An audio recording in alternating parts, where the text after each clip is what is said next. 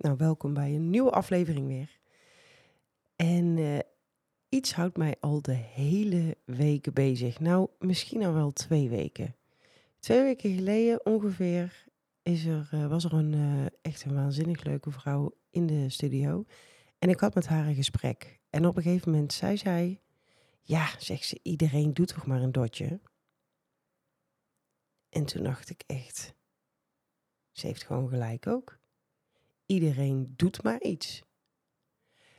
En die bleef in mijn hoofd rondzingen. Dat ik dacht, oh ja, iedereen doet gewoon maar wat. En wij kunnen heel veel, ik bedoel, ik hou van coaching, ik hou van extra leren, ik hou van nog meer de diepte induiken. Dat vind ik echt allemaal super tof. Maar uiteindelijk doen we maar iets. En het klinkt nu misschien neerbuigender dan hoe ik het bedoel. Maar voor mij had, ja, viel er een soort van last van mijn schouders af. Dat ik dacht, oh ja, als je het gewoon met een goede intentie doet, is een dotje doen misschien helemaal nog niet zo slecht. En zoals ik dus afgelopen week uh, was ik met mijn nichtje bij uh, Welen. En zij is echt gruwelijke fan van Welen. En ik ga altijd mee, vind ik leuk. Uh, hij kan echt onwijs goed zingen. En we hebben zijn, zijn show, volgens mij heet hij gewoon Willem, dacht ik. Hebben we nu twee keer gezien. Vorig jaar, toen hij dus een soort van in een relatiecrisis zat. En net die nieuwe theatershow had. Volgens mij was het een try-out waar we zaten. En afgelopen week. Nou, daar zat zo'n groot verschil tussen, tussen de ene show en de andere. Kijk, uh, muzikaal was het supergoed. Ik bedoel, die man kan gewoon onwijs goed zingen. Heeft een knijt van een band daar staan. En dat is helemaal top. Maar je merkte aan hem dat in die eerste show, ja, hij zat gewoon uiteraard niet goed in zijn vel. Je merkte dat hij onzeker was. Ook qua nummers. En ik weet nog dat ik dat mijn nicht die.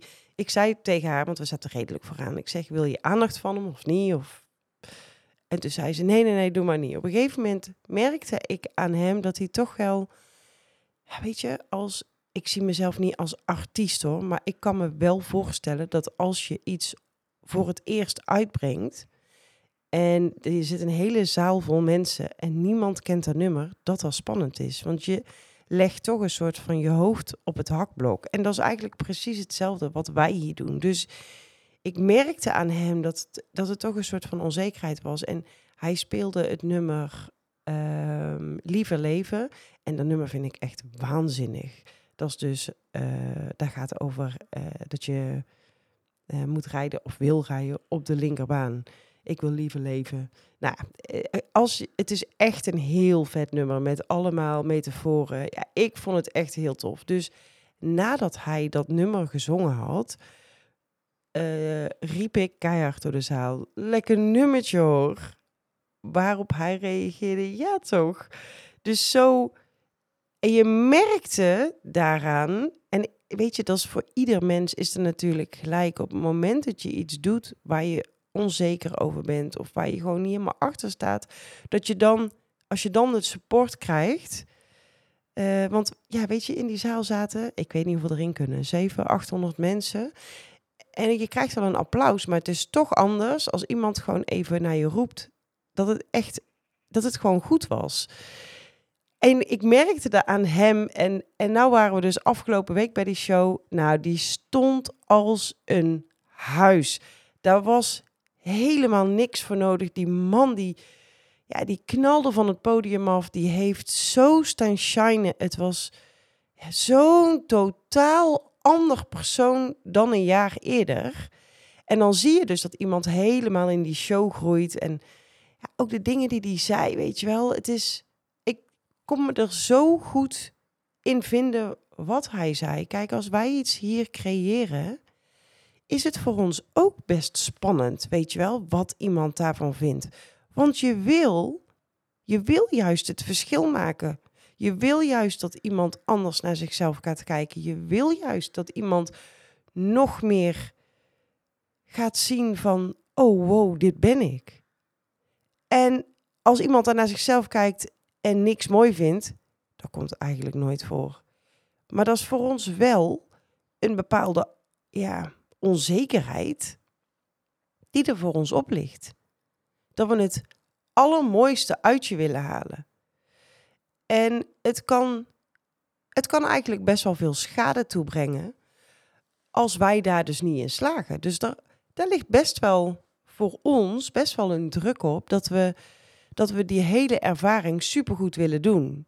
En die onzekerheid, die blijft bij ons ook altijd bij elke shoot. En dat is hetzelfde als dat je een nieuw nummer uitbrengt, of een nieuwe podcast lanceert, of een nieuw programma maakt. Of weet je, die onzekerheid die blijft daar altijd op liggen, omdat je dan toch het idee hebt van, ja, wat als mensen daar dadelijk iets van vinden? En ik merk het nu zelf ook aan mezelf, aan de volgers, aan hoe er naar je gekeken wordt. Ja, leg ik mijn hoofd ook wel steeds meer op een hakblok. Ik moet zeggen, daar groei je in. Maar toch, ja, hou je daar wel. Ja, niet, ik hou me daar niet mee bezig, maar ik ben me er wel meer bewust van. Veel meer dan een paar jaar geleden. En toen zei die vrouw dus zei, om weer even terug te komen van uh, iedereen doet maar een dotje. Toen dacht ik, ja, daarmee haal je eigenlijk wel de angel, die onzekerheidsangel, haal je er voor jezelf meteen uit.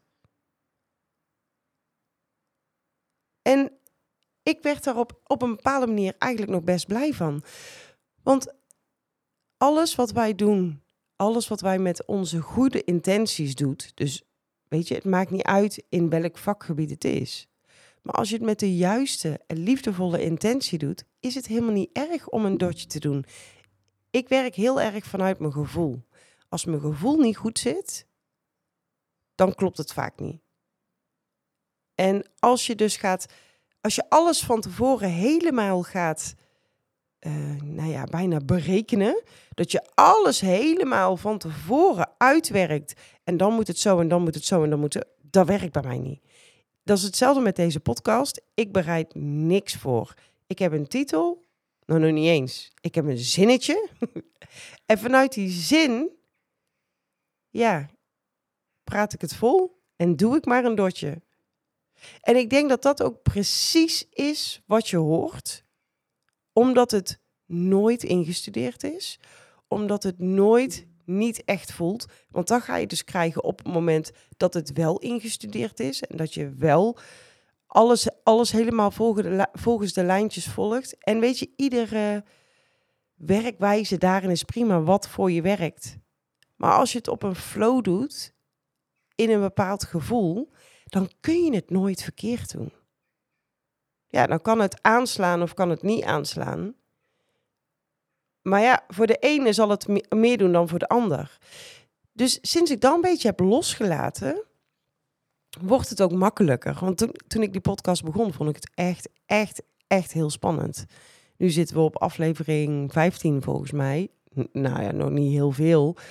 Uh, maar de spanning is er wel af. Eerst liet ik altijd elke podcast luisteren aan mijn team en aan Aldo. En aan Aldo. Omdat ik zoiets had van, gaat het niet te veel van de hak op de tak? Omdat het in mijn hoofd ook wel behoorlijk van de hak op de tak gaat. Um, kun je het volgen? Is het duidelijk? Eh, snap je waar ik naartoe wil? En voordat ik hem online zette, hadden dus altijd al een aantal mensen hem gehoord. En ik zelf ook, want dan edit, edit ik hem. Zo, wat een rotwoord. Edit, edit. Nou ja. Nu moet ik heel eerlijk zeggen, luister ik niet eens meer terug en plug ik hem gewoon online. En denk ik, ja, dit is wat het is. Dus daarin is ook een verschuiving gaande. En dat heeft ook echt wel te maken met die vrouw die toen tegen mij zei: Ja, we doen toch allemaal een dotje. En om weer even terug te gaan naar Welen. Uh, zijn vrouw heeft natuurlijk ook een single uitgebracht. En ik vond het een heel mooi stukje. Hij zei op een gegeven moment: Ja, zij heeft een single uitgebracht, maar zij is daar zo lang mee bezig geweest, heeft alles voorbereid. En toen toen die uitkwam, toen vroeg ze dus hem om advies. En toen zei hij, ja, ik kan het je niet geven, want heel eerlijk, ik doe maar wat. En toen dacht ik, shit, daar heb je hem weer. Maar je merkt dat deze man ook alles vanuit gevoel doet. Qua muziek, voor de rest ken ik hem natuurlijk niet, maar je, je voelde het. En als je het kijkt, die eerste show en die tweede show, het verschil daarin is dus gewoon het gevoel. Het, het, uh, de, het zelfvertrouwen, de eigenwaarde die omhoog vliegt, doordat hij dus ja, meerdere keren op een podium heeft gestaan met, met deze show. Ja, die stond echt als een huis. Dus mocht je de kans krijgen om naar gewoon Willem te gaan, fantastisch. Ook allemaal oude Nederlandse nummers. Ah, het is echt zo'n fantastische zanger. Maar toen hij dat dus zei, heel die avond was voor mij alleen maar een openbaring aan. Oh ja, oh ja, ja, daar heb ik precies hetzelfde. En daar heb ik ook hetzelfde. En ik denk dat het toch gewoon aan onze ja, creatievelingen ligt. En dan kun je denken, is een zanger dan creatief? Nou ja, wel ook als hij natuurlijk zijn eigen nummer schrijft of haar eigen nummer schrijft het wachten op inspiratie, het uh, elke dag maar, ja. Kijk, ik heb jarenlang, of tenminste jarenlang, ja, nou ja, wel jarenlang op kantoor gewerkt. En dat vond ik eigenlijk best relaxed, want daar werd van mijn uh, creativiteit weinig gevraagd. Ik moest de telefoon opnemen en uh, ik heb bij een deurwaarderskantoor gewerkt een aantal jaar. En uh, bij um, badkamer uh, dingen, dus uh, douchebakken, douchecabines, um, baden, dat soort dingetjes. En ja, weet je, je bent dan, het is een andere vorm van creativiteit die daar van je gevraagd wordt. En de creativiteit die nu van me gevraagd wordt, is natuurlijk veel meer dan toen. Kijk, dan moet je ook vindingrijk zijn. Hè? Dus dan ook daarin kun je heel creatief zijn. Maar als ik het. Het is een verschil. Toen ik daar op kantoor zat, toen had ik gewoon meer dat ik dacht. Nou, prima, dit doen we gewoon even. En natuurlijk ben je steeds op zoek naar oplossingen. Ik zeg ook echt niet dat het een beter is dan het ander.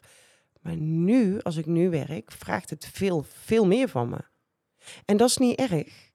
Maar het is gewoon en misschien is het ook omdat ik de eigenaresse ben. Dat zou misschien ook kunnen hoor. Maar het is wel zo dat er een bepaalde druk op me ligt. Omdat ik het gewoon heel goed wil doen. En ik wil het heel goed doen voor de mensen die hier komen. Ik wil het heel goed doen voor mijn team. En daardoor leg ik mezelf best wel een, een druk op. En met van iedereen doet maar een dotje, is die druk toch wel best wel naar beneden gegaan. Dat ik dacht, ja, die heeft echt wel bijgedragen aan dat ik nog meer mag vertrouwen op mijn gevoel, omdat dat gewoon goed is. En dat was echt zo'n binnenkomer. Ja, vandaar dus ook deze podcast, omdat ik dacht, ja, haal die druk van jezelf eraf. En als je nog meer meegaat op de flow van het leven, en dan wordt alles gewoon makkelijker en leuker. Want het hoeft helemaal niet zo heel moeilijk te zijn.